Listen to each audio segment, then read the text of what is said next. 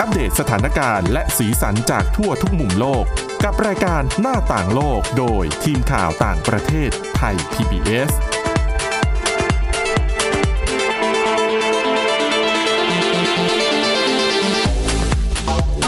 สวัสดีครับ ต้อนรับคุณผู้ฟังสู่รายการหน้าต่างโลกกับทีมข่าวต่างประเทศไทย PBS นะครับ วันนี้อยู่กับคุณกรีนจิราวัตรมาสุขและผมก้าวพงศธรสุขพงศ์ครับ ครับผม สวัสดีครับ วันนี้มีหลากหลายเรื่องราวนำมาฝากคุณผู้ฟังกันนะครับ ทั้งเรื่องของโควิด -19 ที่ญี่ปุ่น ตอนนี้สถานการณ์เนี่ยดีขึ้นแบบพลิกหน้ามือเป็นหลังมือเลยนะครับ แล้วก็ที่ปากีสถาน มีการผ่านกฎหมายต่อต้านการข่มขืนฉบับใหม่ด้วย ส่วนสหราชอาณาจักรครับเขาแบนการเล่นโทรศัพท์มือถือทุกรูปแบบขณะที่ขับรถด้วยนะครับ ต้องบอกว่ายังไงล่ะ คือเรื่องของการใช้มือถือขณะขับรถอะ่ะมันก็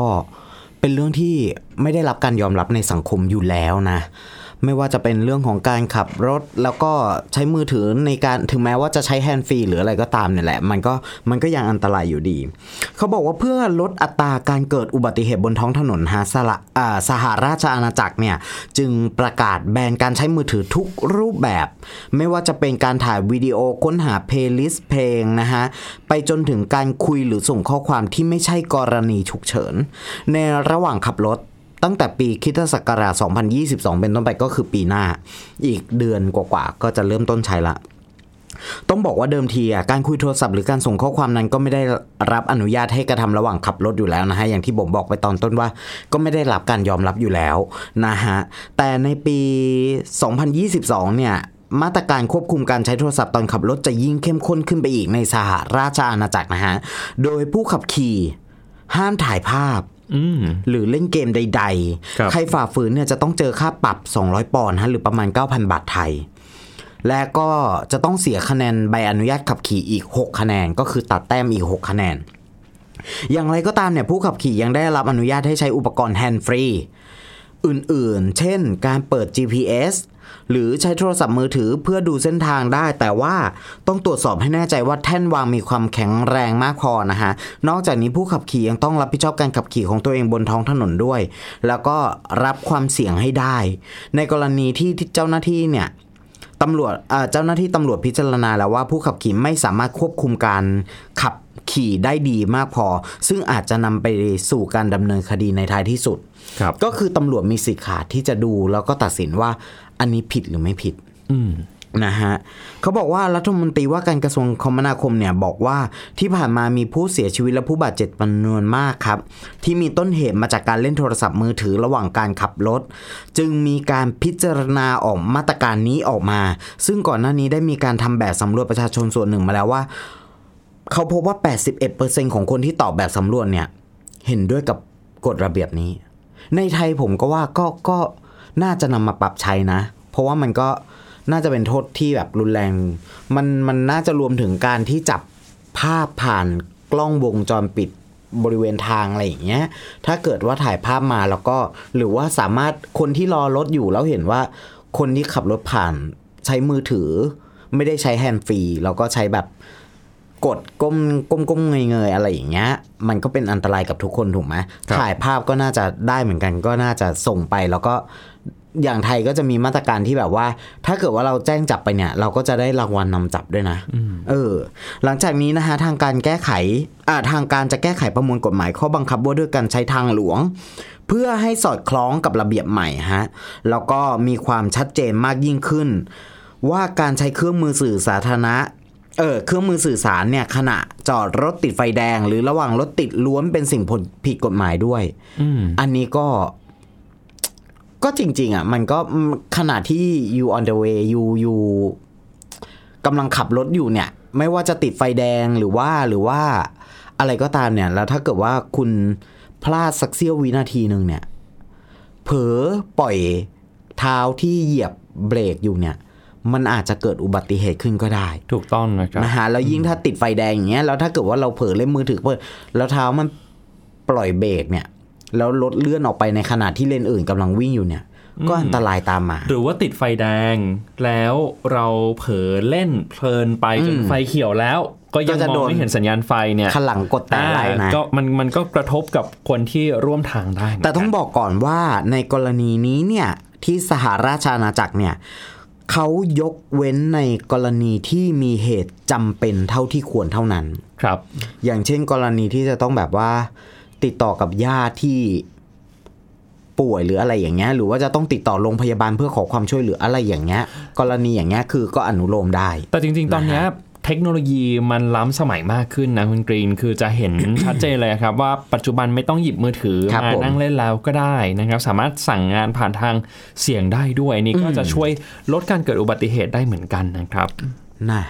นะฮะก็อยากให้มีการปรับมาใช้ที่ไทยบ้างเนาะจะได้แบบเพิ่มความปลอดภัยให้กับคนผู้ใช้รถใช้ถนนร่วมนะครับฮะมาต่อกันที่เรื่องกฎหมายเหมือนกันครับ ที่ปากีสถาน เขาผ่านกฎหมายต่อต้านการข่มขืนฉบับใหม่ฮะมีการเพิ่มบทลงโทษ ให้ผู้กระทำผิดเนี่ย อยู่ข้อหนึ่งที่ที่น่าสนใจมากก็คือเรื่องของฉีดอันทะให้ฟออืม ตอนนี้รัฐบาลปากีสถานเนี่ยตอบโต้อาชญากรรมข่มขืน แล้วก็ล่วงละเมิดทางเพศที่เพิ่มมากขึ้นด้วยการผ่านกฎหมายต่อต้านการข่มขืน ฉบับใหม่ ผู้ที่กระทำความผิดในลักษณะนี้ฮะอาจพบกับบทลงโทษฉีดอันทะฟอ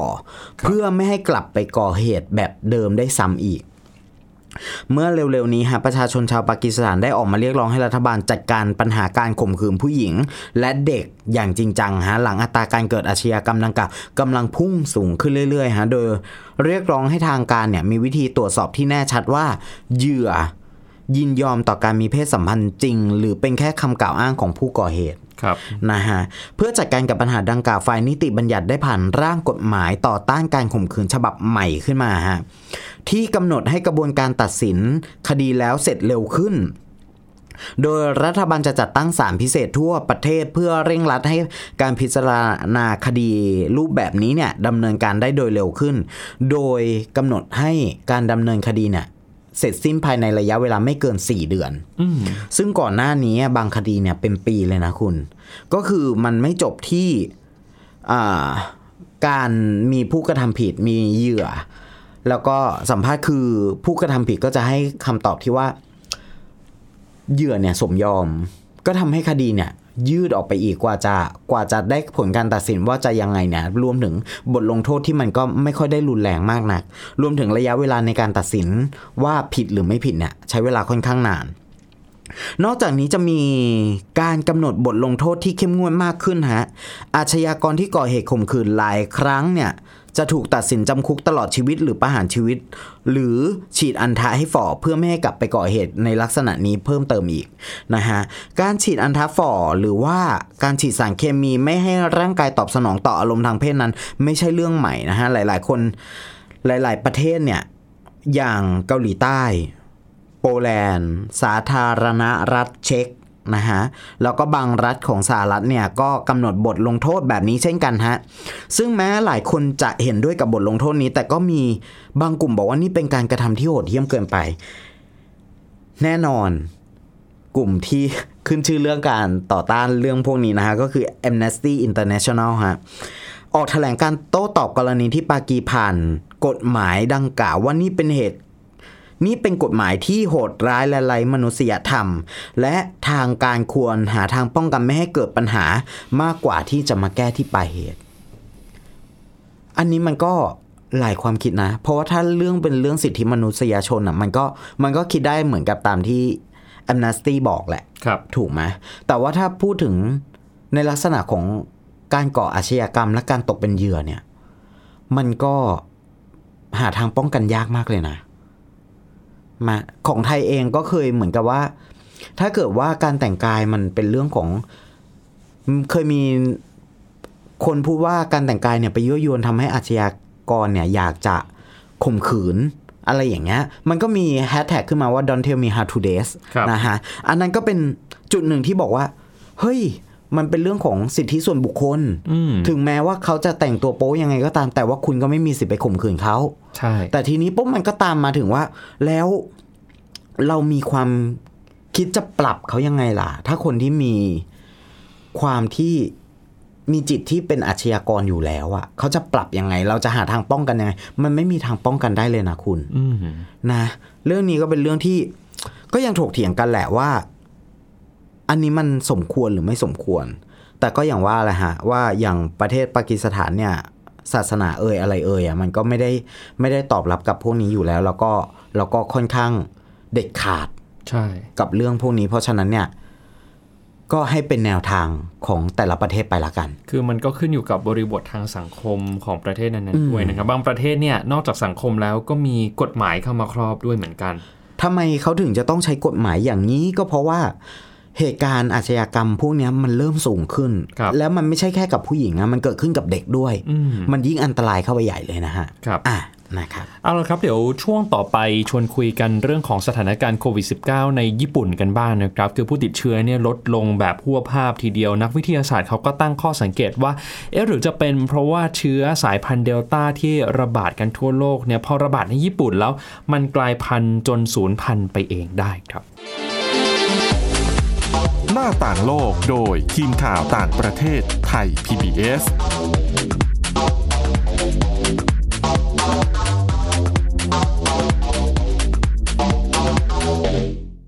เพียงแค่มีสมาร์ทโฟน ก็ฟังได้ Thai PBS Digital Radio สถานีวิทยุดิจิทัลจากไทย PBS เพิ่มช่องทางง่ายๆ ให้คุณได้ฟังรายการดีๆ ทั้งสดและย้อนหลัง ผ่านแอปพลิเคชันไทย PBS Radio หรือเวอร์บเว็บไทยพีบีเอสเรดิโอคอมไทยพีบีเอสดิจิทัลเรดิโออินฟอร์ทนเมนต์ for all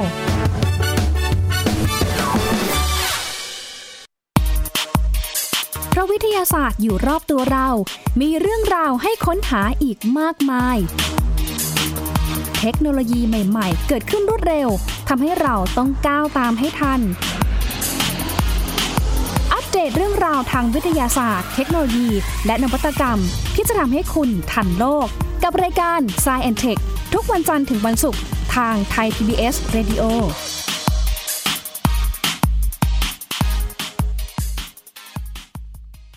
มากกว่าด้วยเวลาข่าวที่มากขึ้น จะพัดพาเอาฝุ่นออกไปได้ครับ มากกว่า ให้คุณทันในทุกสถานการณ์ ตามที่กฎหมายดังกล่าวกำหนดเอาไว้ มากกว่ากับเนื้อหาเที่ยงตรงรอบด้านนำมาใช้ในคดีเมาแล้วขับ มากกว่าในทุกทางออกของสังคม ป้องกันไม่ให้ปัญหาเกิดขึ้น มากกว่ากับ ข่าวรอบวันในทุกมิติ เครนก่อสร้างเกิดอุบัติเหตุขึ้น มากกว่าด้วยการวิเคราะห์ที่ตรงจุด ความพยายามของภาครัฐที่จะแก้ปัญหา และมากกว่ากับทีมข่าวมืออาชีพ ข่าวไทย PBS ให้คุณได้มากกว่า หน้าต่างโลกโดยทีมข่าวต่างประเทศไทย PBS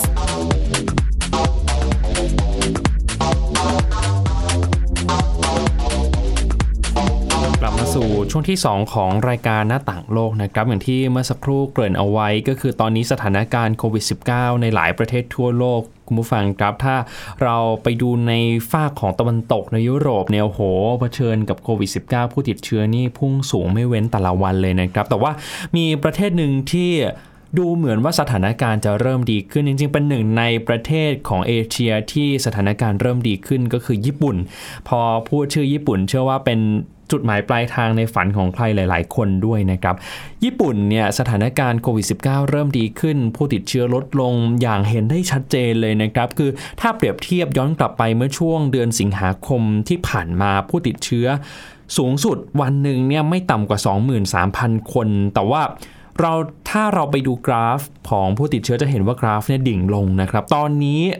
ณวันที่เราจัดรายการกันอยู่เนี่ยคือผู้ติดเชื้อไม่ต่ำกว่า 135 คน ก็ถือว่าลดลงมาเยอะมากทีเดียว หลายคนก็เลยทำให้เกิดคำถามตามมาครับว่า เอ๊ะมันเกิดจากปัจจัยอะไรที่ทำให้ผู้ติดเชื้อลดลง และสามารถพลิกสถานการณ์ได้แบบหน้ามือเป็นหลังมือแบบนี้นะคุณกรีน เพราะว่าในขณะที่หลาย ๆ ประเทศที่อาจจะมีอัตราการฉีดวัคซีนคล้าย ๆ กันกับญี่ปุ่น หรือว่าสถานการณ์เนี่ยใกล้เคียงกับญี่ปุ่นในด้านอื่น ๆ มาก แต่ว่าก็ยังเผชิญกับจำนวนผู้ติดเชื้อที่เพิ่มขึ้นอย่างต่อเนื่องเหมือนกันครับผมอย่างเกาหลีใต้นะครับทีนี้ เมื่อวันที่ 18 พฤศจิกายนที่ผ่านมาครับหนังสือพิมพ์ Japan Times เนี่ยเขาเผยแพร่บทความชิ้นหนึ่ง ก็วิเคราะห์กันเกี่ยวกับสาเหตุที่ทำให้ผู้ติดเชื้อในญี่ปุ่นลดลงนะครับ แล้วก็มีการสัมภาษณ์ นักวิทยาศาสตร์ชาวญี่ปุ่นคนหนึ่งด้วย ชื่อว่าอิทุโรอิโนอุเอะนะครับเป็นนักพันธุศาสตร์จากสถาบันพันธุศาสตร์แห่งชาติของญี่ปุ่น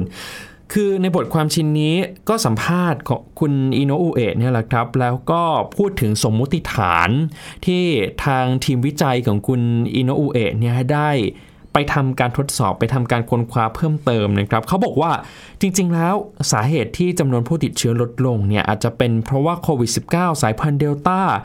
มันกลายพันธุ์จนทำให้เชื้อเนี่ยด้อยลงแล้วก็สูญพันธุ์ไปในที่สุดนะครับก็คือทำลายตัวมันเองนี้ที่สุด คือถ้าไปอ่านตัวบทความเต็มๆโมโหสับเทคนิคเนี่ยเยอะมากผมสรุปให้คุณผู้ฟังฟังแบบนี้นะครับว่าตามปกติไวรัส ที่เป็น RNA อย่างเช่นโควิด -19 เนี่ยจะมีอัตราการกลายพันธุ์สูงอยู่แล้ว ก็จะช่วยให้มันปรับตัวเข้ากับสิ่งแวดล้อมได้อย่างรวดเร็วถูกไหมครับคุณกรีนครับผมซึ่งการกลายพันธุ์แต่ละครั้งมันก็อาจจะทำให้ไวรัสเนี่ยแข็งแกร่งมากขึ้นอย่างที่กลายพันธุ์ออกมาเป็นสายพันธุ์เดลต้าเป็นต้นนะครับแต่ในขณะเดียวกัน การกลายพันธุ์ของเชื้อไวรัส มันก็อาจจะเกิดข้อผิดพลาดได้ แล้วก็นำไปสู่จุดจบด้วยเหมือนกันนะครับคือตัวละครสำคัญในทฤษฎีนี้ก็คือเอนไซม์ที่มีชื่อว่า NSP14 ครับ เจ้า NSP14 เนี่ย จริงๆ จะมีหน้าที่แก้ไขข้อผิดพลาดของการกลายพันธุ์ผมคุยกับอาจารย์อนันต์จงแก้ววัฒนา นักไวรัสวิทยาจากสวทช อาจารย์เปรียบเทียบแบบนี้ว่า NSP14 เหมือนปุ่ม backspace ในคอมพิวเตอร์ครับ คือเวลาเราพิมพ์อะไรไปสักอย่าง แล้ว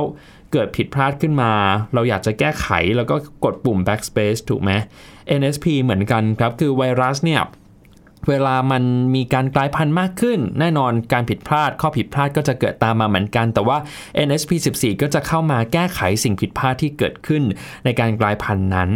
แต่พอ NSP14 มันเกิดการเปลี่ยนแปลงของตัวมันเอง อาจจะด้วยสาเหตุอะไรก็แล้วแต่เนี่ยนะครับ มันก็ทำให้ทำหน้าที่ได้ลดประสิทธิภาพลง เพราะฉะนั้นไวรัสเนี่ยก็จะกลายพันธุ์เพิ่มขึ้นเพิ่มขึ้นเรื่อยๆ จนในที่สุด NSP14 ไม่สามารถเข้ามาแก้ไขได้ครับไวรัสก็ยังกลายพันธุ์ต่อไปนะครับ กลายพันธุ์จนมันด้อยเขาเรียกว่าอะไรประสิทธิภาพได้ไหมด้อยคุณสมบัติลงไปอ่าฮะอ่าพอด้อยคุณสมบัติลงไปแล้วเนี่ย มันก็เลยเกิดการสูญพันธุ์ เกิดการทำลายตัวมันเองในที่สุด เขาบอกว่าอันเนี้ยอาจจะเป็นสาเหตุที่ทำให้ผู้ติดเชื้อในญี่ปุ่นลดลงจากหลักหมื่น เหลือเพียงหลักร้อยในช่วงเวลาไม่กี่เดือนที่ผ่านมานะนะครับ คือถ้าถ้านับดูจากเดือนสิงหาคมมาถึงพฤศจิกายน มันก็ไม่กี่เดือนเองนะคุณกรีน แต่ว่าครับลดลงหัวภาพขนาดนี้เขาก็บอกว่าอันนี้น่าจะเป็นเอ่อปัจจัยสำคัญที่ทำให้เชื้อไวรัสเนี่ยลดลงโดยเฉพาะสายพันธุ์เดลต้าแต่ก็มีคน ตั้งข้อสังเกตเหมือนกันในทีมเนี่ยแหละครับ คือเขาก็ตั้งข้อสังเกตว่าไอ้การลดลงเนี่ยมันลดลงในขณะที่หลาย ๆ ประเทศเนี่ยผู้ติดเชื้อเพิ่มขึ้นนะแม้กระทั่งประเทศใกล้เคียงอย่างที่บอกไปก็คือเกาหลีใต้ผู้ติดเชื้อเองก็เพิ่มขึ้นเหมือนกัน เพราะฉะนั้นมันน่าจะเป็นปัจจัยอื่นหรือเปล่าก็คือตัวเจ้าเชื้อไวรัสเนี่ยแหละที่มันกลายพันธุ์จนมันสูญพันธุ์ไปเองนะครับทีนี้ผมคุยเพิ่มเติมกับอาจารย์อนันต์ แล้วก็ลองดูปฏิกิริยาของนักวิชาการไทย ในด้านไวรัสวิทยาคนอื่นๆด้วยนะครับ ก็มีความคิดเห็นที่เป็นไปในทิศทางเดียวกันว่า สมมุติฐานของทีมนักวิจัยญี่ปุ่นเนี่ยแหมมันดูเอ่อแฟนตาซีไปสักหน่อย คือมันดูเกินจริงไปไหมครับที่โหการกลายพันธุ์แล้วมันจะทำนำไปสู่การสูญพันธุ์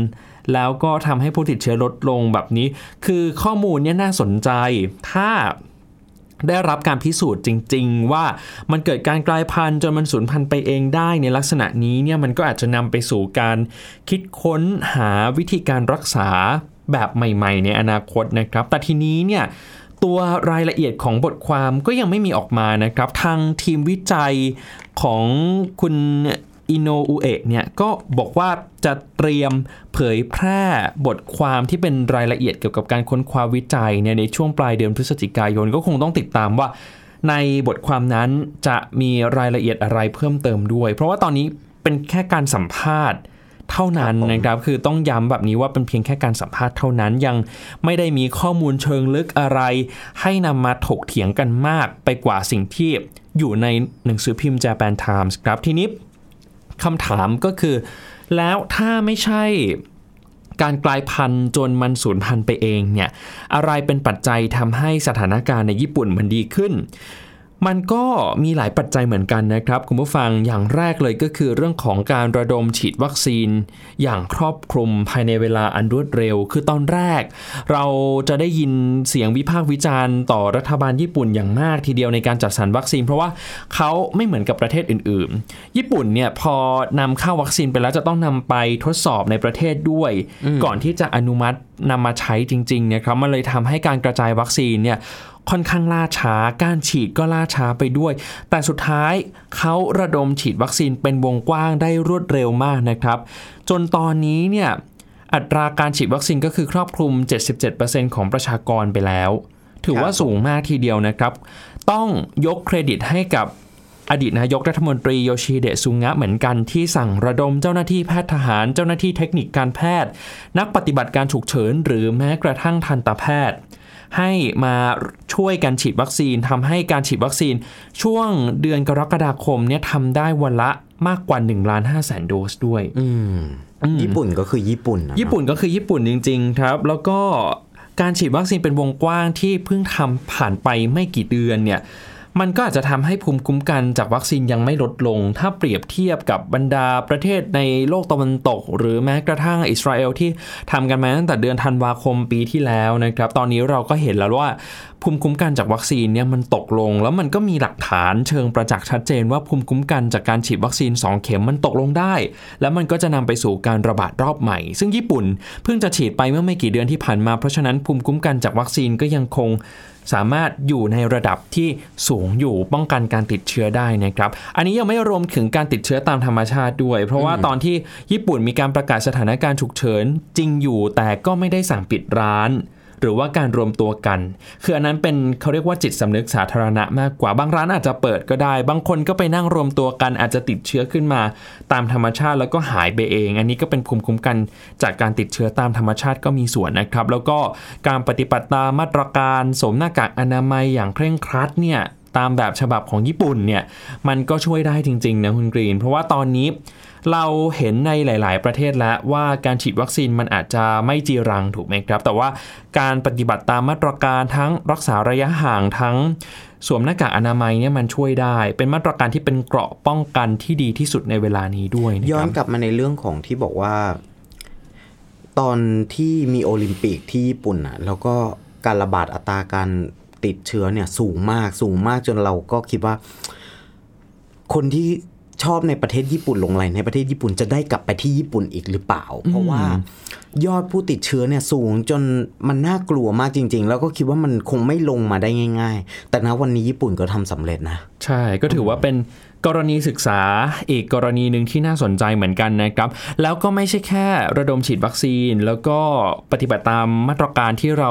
รู้จักกันทั่วไปนะครับ คุณผู้ฟัง เพราะว่าเขาก็มีการเตรียมความพร้อมไว้ล่วงหน้าเหมือนกัน ว่าในช่วงฤดูหนาวที่จะมาถึงนี้บางทีภูมิคุ้มกันจากวัคซีนอาจจะลดลง เพราะฉะนั้นอาจจะต้องเตรียมรับมือกันละ เพราะเมื่อภูมิคุ้มกันจากวัคซีนลดลง ก็จะทำให้ผู้ติดเชื้อ กลับมาสูงขึ้นได้อีกครั้งหนึ่งเหนะมาะครักับบคำนี้จริงๆฮะญี่ปุ่นก็คือ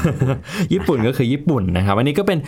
อีกกรณีศึกษาหนึ่งที่นำมาฝากคุณผู้ฟังกันนะครับ เดี๋ยวถ้ามีประเด็นหรือว่ากรณีศึกษาจากบทเรียนจากประเทศอื่นๆ แน่นอนทางทีมข่าวต่างประเทศไทย PBS ก็ยังติดตาม แล้วก็จะนำมาเล่าให้คุณผู้ฟังได้ฟังกันนะครับสำหรับวันนี้หมดเวลาแล้วนะครับ คุณผู้ฟังที่สนใจอยากจะติดตามฟังย้อนหลังเนี่ยไปฟังในพอดแคสต์ได้ แล้วก็ Spotify ด้วยนะครับ search ชื่อรายการหน้าต่างโลก searchประเด็นที่สนใจได้เลยนะครับวันนี้หมดเวลาแล้ว คุณกรีนจิรวัตรมาสุขผมก้าวพงศธรสุขพงศ์ลาไปก่อนสวัสดีครับสวัสดีครับ Thai PBS podcast. View the world via the voice.